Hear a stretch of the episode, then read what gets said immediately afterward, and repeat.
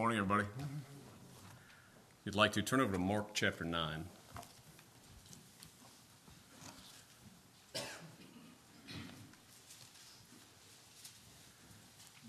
Mark, the ninth chapter.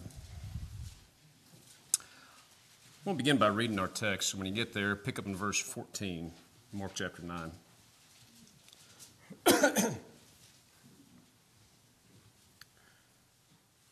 Mark chapter 9, verse 14. And when he came, speaking of Christ, to his disciples, he saw a great multitude about them, and the scribes questioning with them. The scribes are kind of bullying them at this time. And straightway all the people, when they beheld him, were greatly amazed, and running to him, saluted him. And he asked the scribes, What question ye with them? And one of the multitude answered and said, Master, I have brought unto thee my son, which hath a dumb spirit. And wheresoever he taketh him, he teareth him, and he foamish, foameth, and gnasheth with his teeth, and pineth away. And I spake to thy disciples that they should cast him out, and they could not. Now, you imagine being this boy's father. He's displaying all the signs of an epileptic seizure, all the symptoms of it, but the reality of the situation is he is demon possessed. And every once in a while, this spirit will grab hold of this boy and it tears him, which means it would throw him down on the ground. And then he would start gritting his teeth like he was mad, and his spit would foam around his mouth. And after it was done with him, he'd pine away, he'd wither away, he'd look like he was dead. And we'll read here in a minute, sometimes when they get near a body of water, the Spirit would take that boy and throw him in the water, and sometimes into a fire. Can you imagine the terror this man lived with? It's his son. Can You imagine the terror this boy lived with. This is a very hard thing. And he says, I've come to your disciples, and they could not cast him out. Disciples were a failure right now. We are beyond human help. Things are very, very dire, and we can't find, any, find anybody to help. We've come to you. Verse 19 He answereth him and saith, O faithless generation, how long shall I be with you? How long shall I suffer you? Bring him unto me. And they brought it unto him, and when he saw him, straightway the Spirit tear him, and he fell on the ground and wallowed, foaming.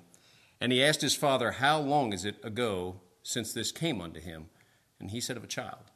This boy had been possessed from birth. Verse 22 And oft times it had cast him into the fire and into the waters to destroy him. But listen to these words this man says But if thou canst do anything, have compassion on us and help us. Did he know who he was talking to? No, he certainly did not, or he wouldn't have said, If you can do something, help us. No, he doesn't know who he's talking to right now. When Jesus saw, oh, I'm sorry, look at verse 23. Jesus said unto him, If thou canst believe, all things are possible to him that believeth. And straightway the father of the child cried out and said with tears, Lord, I believe, help thou mine unbelief. When Jesus saw that the people came running together, he rebuked the foul spirit, saying unto him, Thou dumb and deaf spirit, I charge thee, come out of him and enter no more into him. And the spirit cried and rent him sore and came out of him, and he was as one dead, insomuch that many said, He is dead. But Jesus took him by the hand and lifted him up, and he arose. And when he was come into the house, his disciples asked him privately, Why could not we cast him out? And he said unto them, This kind can come forth by nothing but by prayer and fasting. Now, when I was reading this story, I could feel the desperation of the father in this story. You all have kids, most of you do. Your child's afflicted, your child's in trouble, and you can't help. You can't solve the problem. You can't find human means to help. That's a dire situation. This man was absolutely desperate, and he shows that. Look back at verse 14. Says, And when he came to his disciples, he saw a great multitude about them, and the scribes questioning with them. Lord's walking down from the Mount of Transfiguration where he was glorified in front of Peter and James and John. And the scribes are now, they're questioning his disciples. And really, they're bullying them, right? They're trying to intimidate them. What do you think they're questioning them about? What they just saw. This man with the demon possessed boy, he brings his son to the disciples, says he's demon possessed. And in Matthew chapter 10, that first verse, Lord said to his disciples, I'm going to give you power to cast out devils and demons. And he brings his boy before the disciples, and the disciples can't do it. They're failed. And so the scribes, always looking for an opportunity to discredit our Lord, they seize on this, right? Maybe he's not as powerful as everybody thinks he is. Maybe he doesn't have these abilities that everybody says he doesn't. He goes over to the disciples because they're not afraid of them, right? And these scribes start bullying the disciples. They're questioning the disciples. And I can only imagine the way this, this plays out. I imagine the Lord creeps up on the scribes as they're bullying the disciples, and they don't see him coming, right? He comes back from the rear. And look at verse 16. And he asks the scribes, What question ye with them? So he comes up behind them while he's, these scribes are bullying his disciples, and he says, What question ye with them? It's not them you're seeking to discredit, it's me. You got questions? You want to question somebody? Question me right here. Can you imagine being a scribe at that time? You imagine the terror of these men. They weren't afraid of the disciples, but now they have the Lord saying, You got a problem? I'm right here. You got a question? I'll answer your question. I'm right here. Now, I'm sure you all have seen a situation like this before. You've seen something where two people get tense in kind of a public place, and one of them clearly is the more dominant figure, and that dominant figure is kind of offended against. And you figure this lesser figure, he's about to get it, right? This dominant figure is going to go after him. And what do you do, right? You don't want to attract any attention to yourself. You don't want that dominant figure who is angry to turn his anger towards you, right? So you'll watch, right? You want to see what happens. But I bet nobody in this multitude who was watching, nobody said a word. Not a word. Everybody, a hush fell over the crowd. We don't want to draw his anger towards us, right? But look what happens here. Verse 17. And one of the multitude answered. Nobody was speaking to him. The Lord was about to give it to these scribes, and all of a sudden he pipes up the father of this boy who is demon possessed and said, Master, I have brought unto thee my son, which hath a dumb spirit. And I'm sure everybody in the multitude was thinking, Why are you talking right now? Right? You don't want to draw his anger towards you. And yes, this man was taking a risk. This man was acting with reckless abandon because he was desperate. Yes, he might get angry at me. Yes, I might draw his ire at this time. Yes, all these things are true, but right now, my son is demon possessed, and there's no one to help. Luke's account, we find out this is his only son, my only child. This demon is tearing him. And come what way, whatever it may be, I've heard this man can cast out demons, so I'm going to bring my son to him. With reckless abandon, he came to Christ, despite what he was seeing. I can't think of a greater commendation a man could receive at the end of his life. If when he dies, you could say of that man, with reckless abandon, he pursued Christ. He came to him, he believed upon him with everything he had, all caution to the wind, with absolutely no reserves, with no plan B. He went after Christ and he clung to Christ and he trusted Christ. I think this is the greatest commendation a man could receive in this life. It's all by the grace of God, but yet, what a commendation. And the reason this man did this, the reason he acted with such reckless abandon in coming to the master was for this reason, is because he was desperate.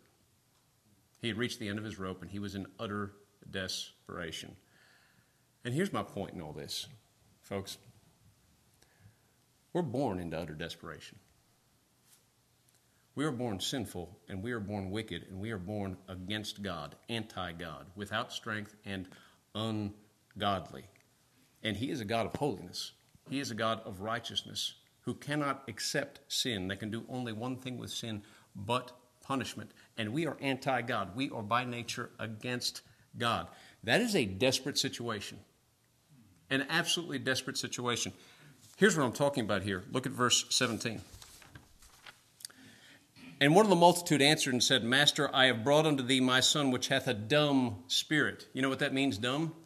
It means speechless. We are in a desperate situation, and folks, we're speechless. We don't have an excuse. We don't have an excuse for the way we are. If I end up going to hell, I have no excuse.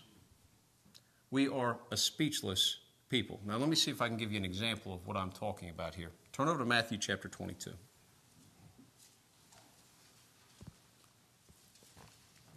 We'll read of another man who was speechless.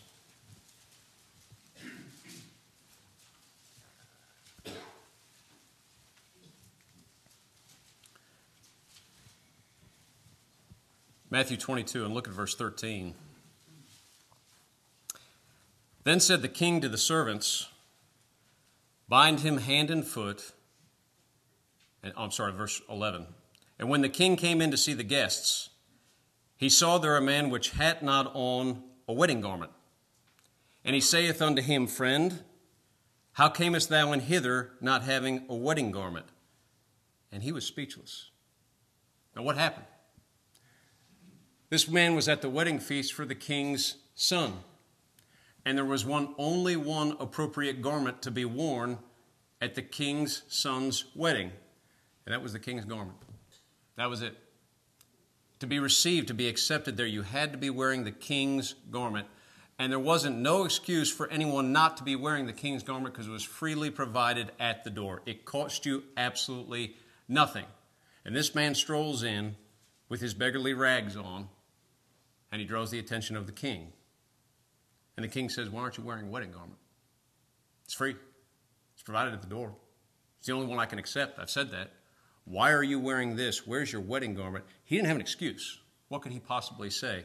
Well, his situation gets desperate, but he sees his desperation too late. Look at verse 13. Then said the king to the servants, Bind him hand and foot, and take him away, and cast him into outer darkness. There shall be weeping and gnashing of teeth, for many are called, but few are chosen. This man was in desperation, and the whole time he didn't know it until it was too late. He was speechless. He did not have an excuse, but it was too late. The weeping and the gnashing of teeth had already come. Now, what's this all about? Look back at verse 1 of Matthew 22. This is a parable. And Jesus answered and spake unto them again by parables, and said, The kingdom of heaven is like unto a certain king which made a marriage for his son.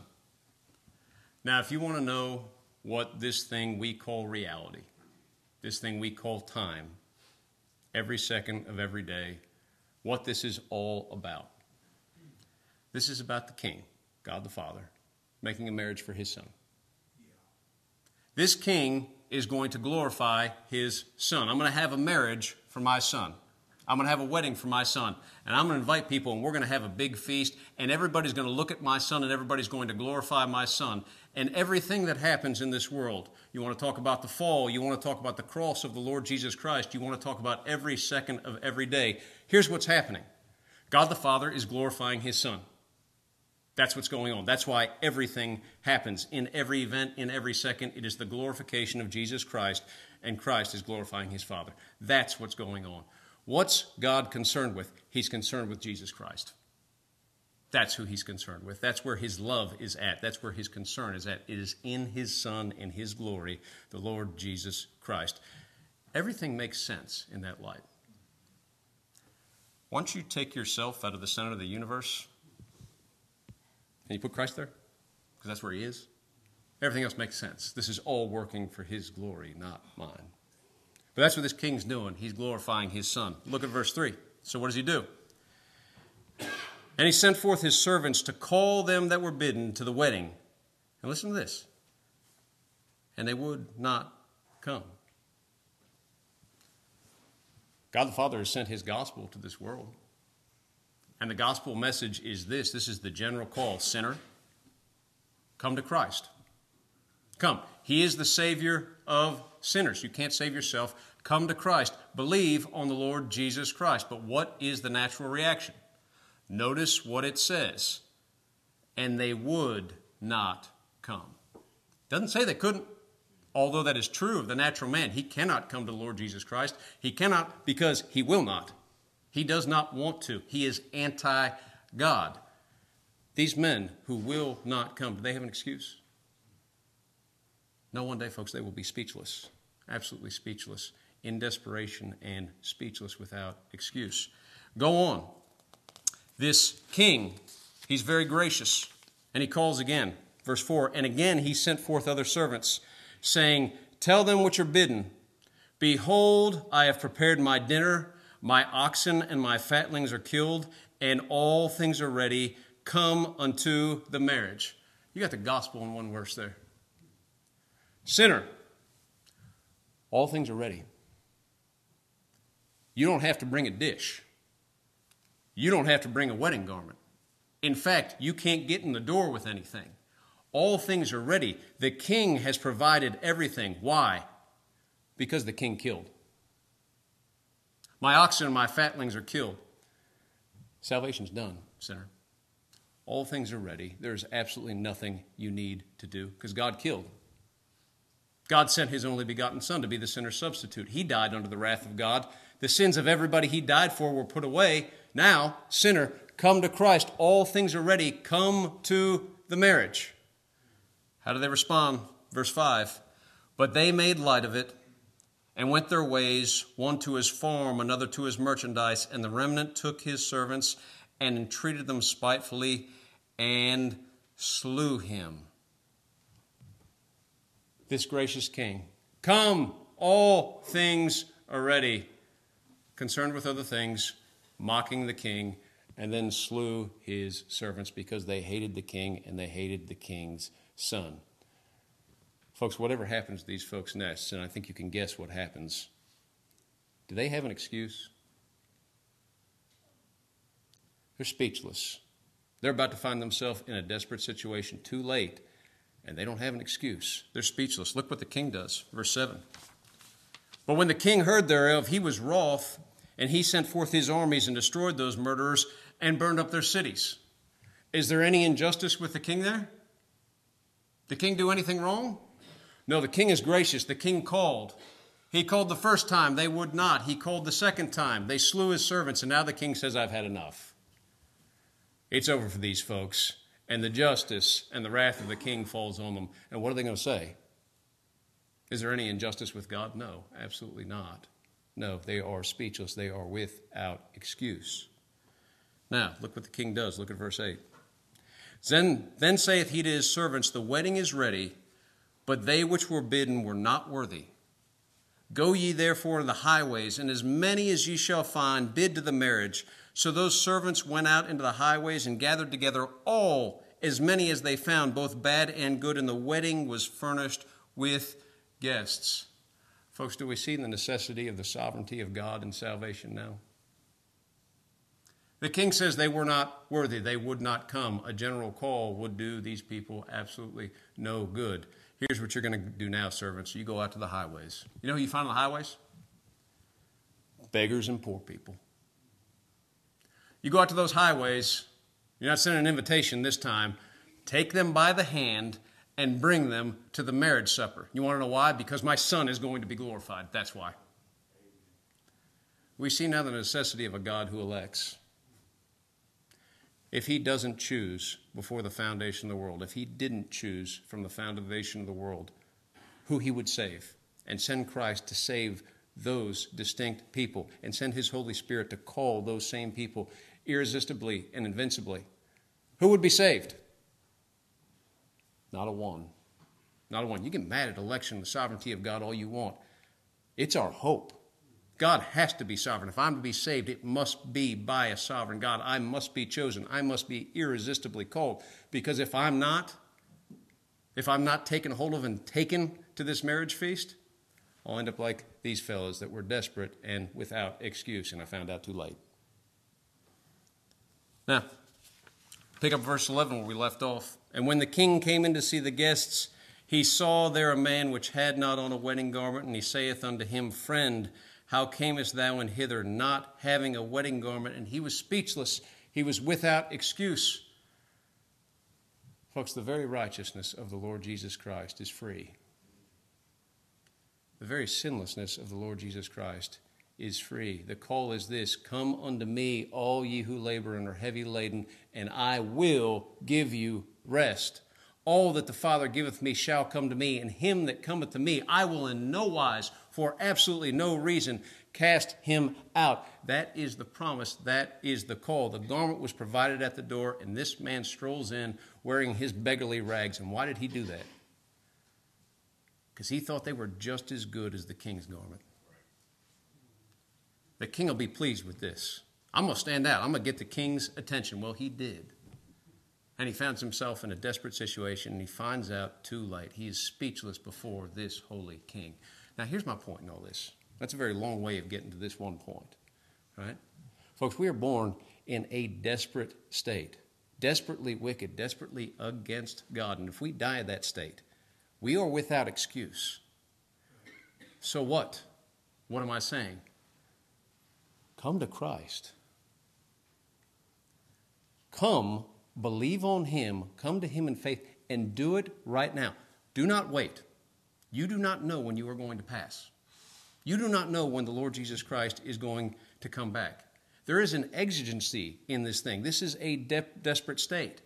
Come and believe on the Lord Jesus Christ, and thou shalt be saved. That is, in fact, the promise. Now, somebody says, Great. What do you mean by that? What is faith? Do I have it? Have I been given this, this gift? Go back to your text. Let's see what it looks like.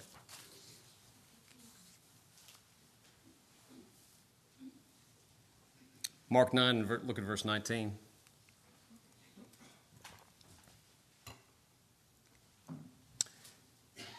The Lord speaks, He answereth him and saith, O faithless generation, how long shall I be with you. Who's he talking to? Is he talking to the scribes that were berating his disciples? Yes. Is he talking about his disciples? Yes. Is he talking about the multitude that's standing around? Yes. Is he talking about the father and that son who is demon possessed?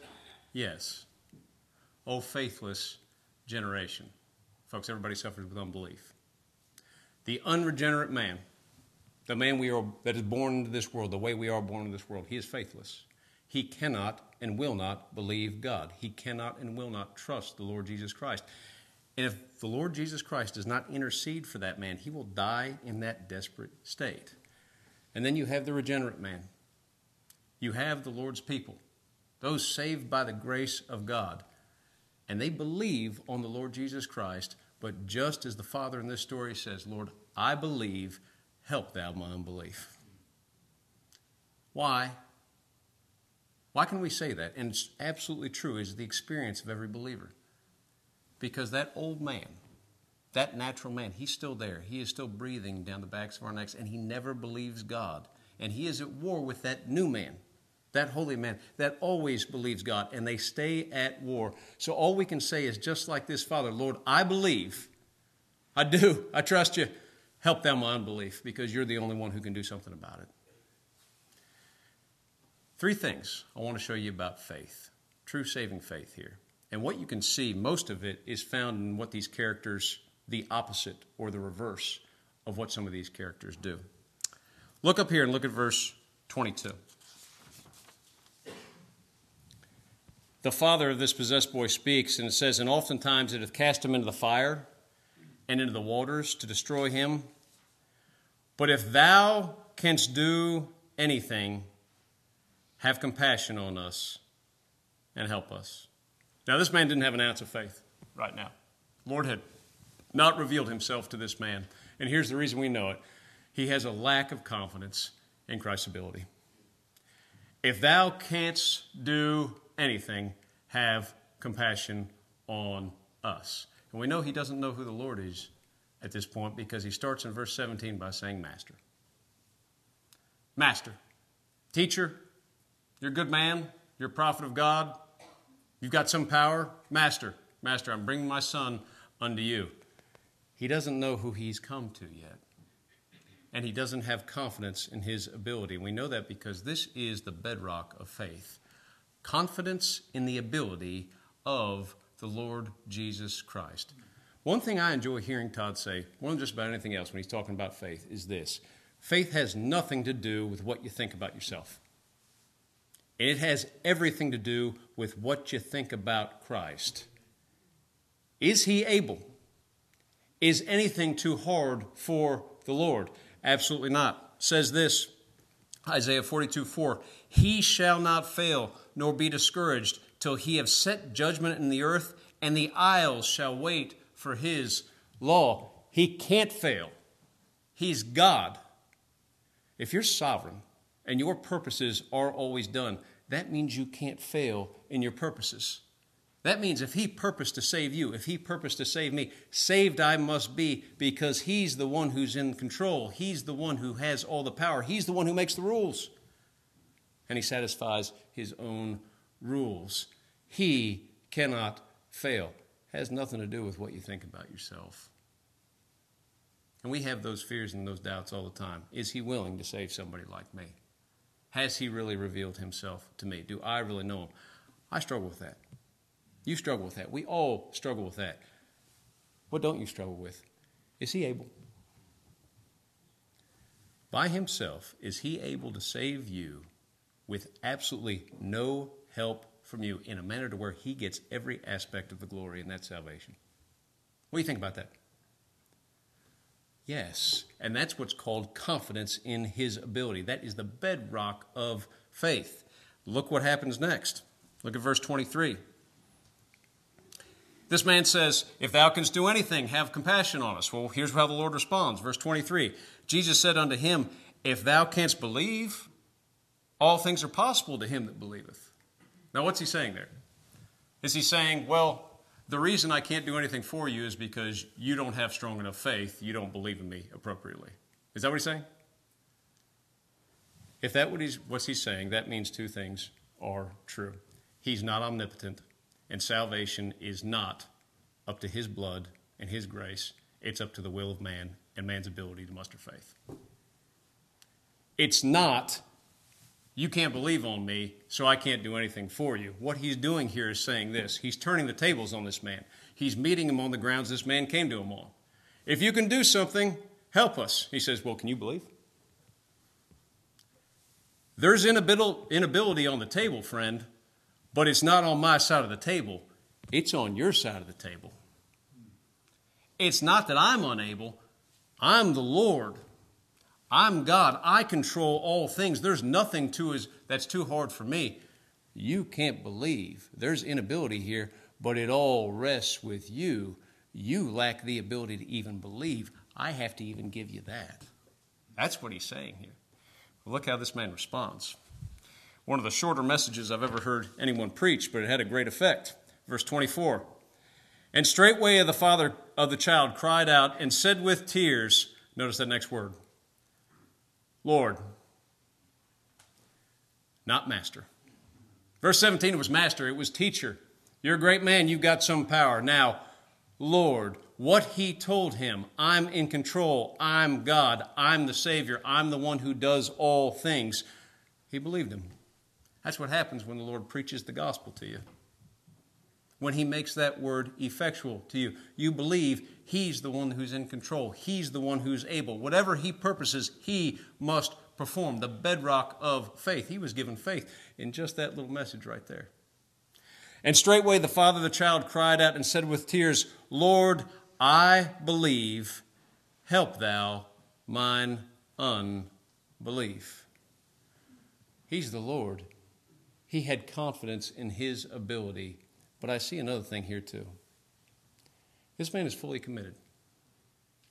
Paul said this I know whom I have believed, and I am persuaded that he is able to keep that which I've committed unto him against that day. This man is fully committed. He has brought his son to the Lord for healing. He's brought himself to the Lord to save. And now, you know what he's bringing? His unbelief. You're the one who gave the faith. You're the one who does the saving. You're the one who does it all. And now I'm even going to trust you to deal with this thing of my unbelief. Coming to Him for faith. He is fully and utterly committed. And there's a story that I think, relays that point. It's probably one of my favorite stories in the scripture. Turn over to Acts 27 for just a moment.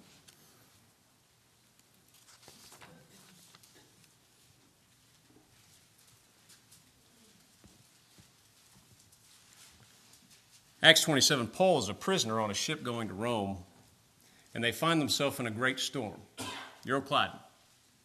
And so along the way, the Lord appears to Paul and says, Paul, don't worry. Everybody in that ship, they're all going to be safe. They're all going to live. But the ship has to go down. The ship has to be destroyed. What a picture of the gospel. Everybody in Christ is going to be delivered safe and sound to the shore. The ship has to go down. Christ has to die. Well, he tells the crew members this. And then things get a little worse. The winds kick up. They think they're going to crash on some rocks. And look at verse 30 of Acts 27. Look at what these crew members do.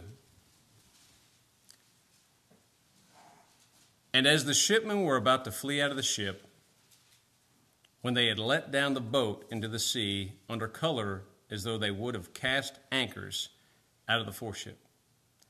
So they have the promise. The promise is everybody in the ship is going to be safe. Paul tells these men, no doubt about it.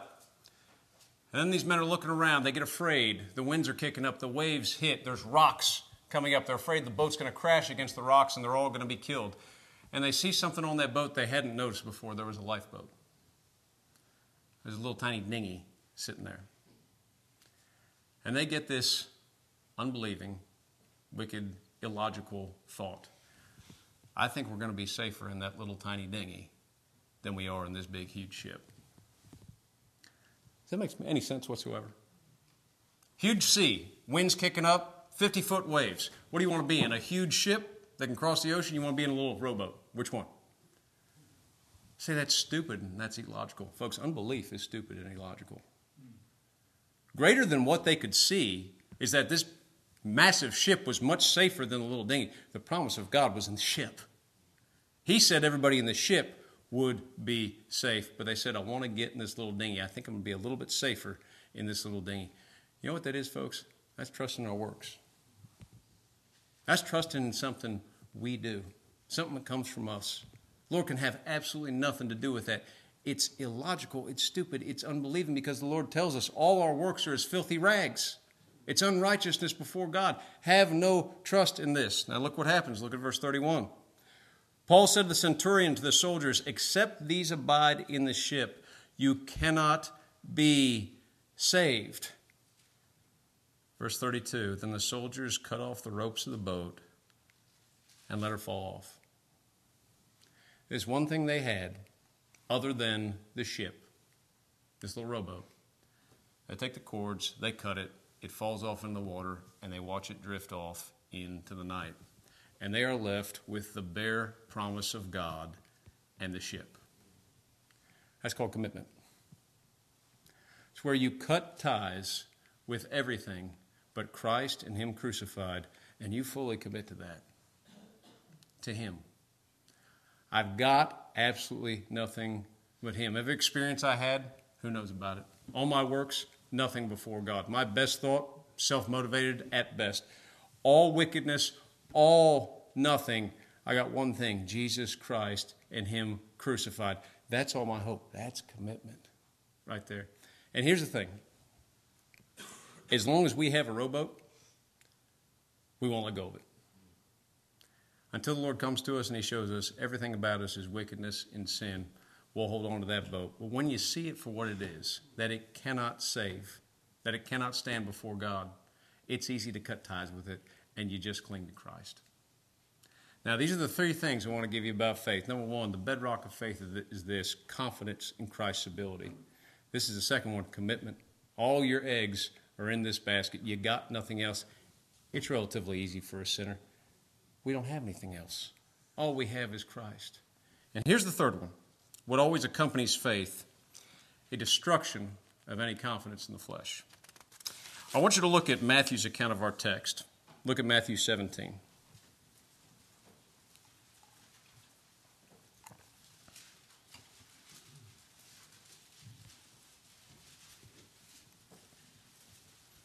Matthew 17 and look at verse 19. Matthew's account of, of what we're reading. Verse 19 Then came the disciples to Jesus apart and said, Why could not we cast him out? That's a logical question. Lord said to them, I'm giving you power to cast out demons and to cast out devils. And I'm sure that they had gone along and they'd done this several times, but all of a sudden they come to this boy who has this dumb spirit and they can't cast him out. So he said, Why? Why couldn't we do it this time? Verse 20 And Jesus said unto them, Because of your unbelief. For verily I say unto you, if you have faith as a grain of mustard seed, ye shall say unto this mountain, Remove hence to yonder place, and it shall remove, and nothing shall be impossible unto you. What happened with the disciples? If the Lord bestowed upon you the gift to heal diseases and to cast out demons and to do all these wonderful things, and you did it for long enough, what would happen? Eventually, you start thinking, look what I'm doing. Look at this. Look at this power I have. I can cast out demons. I can heal diseases.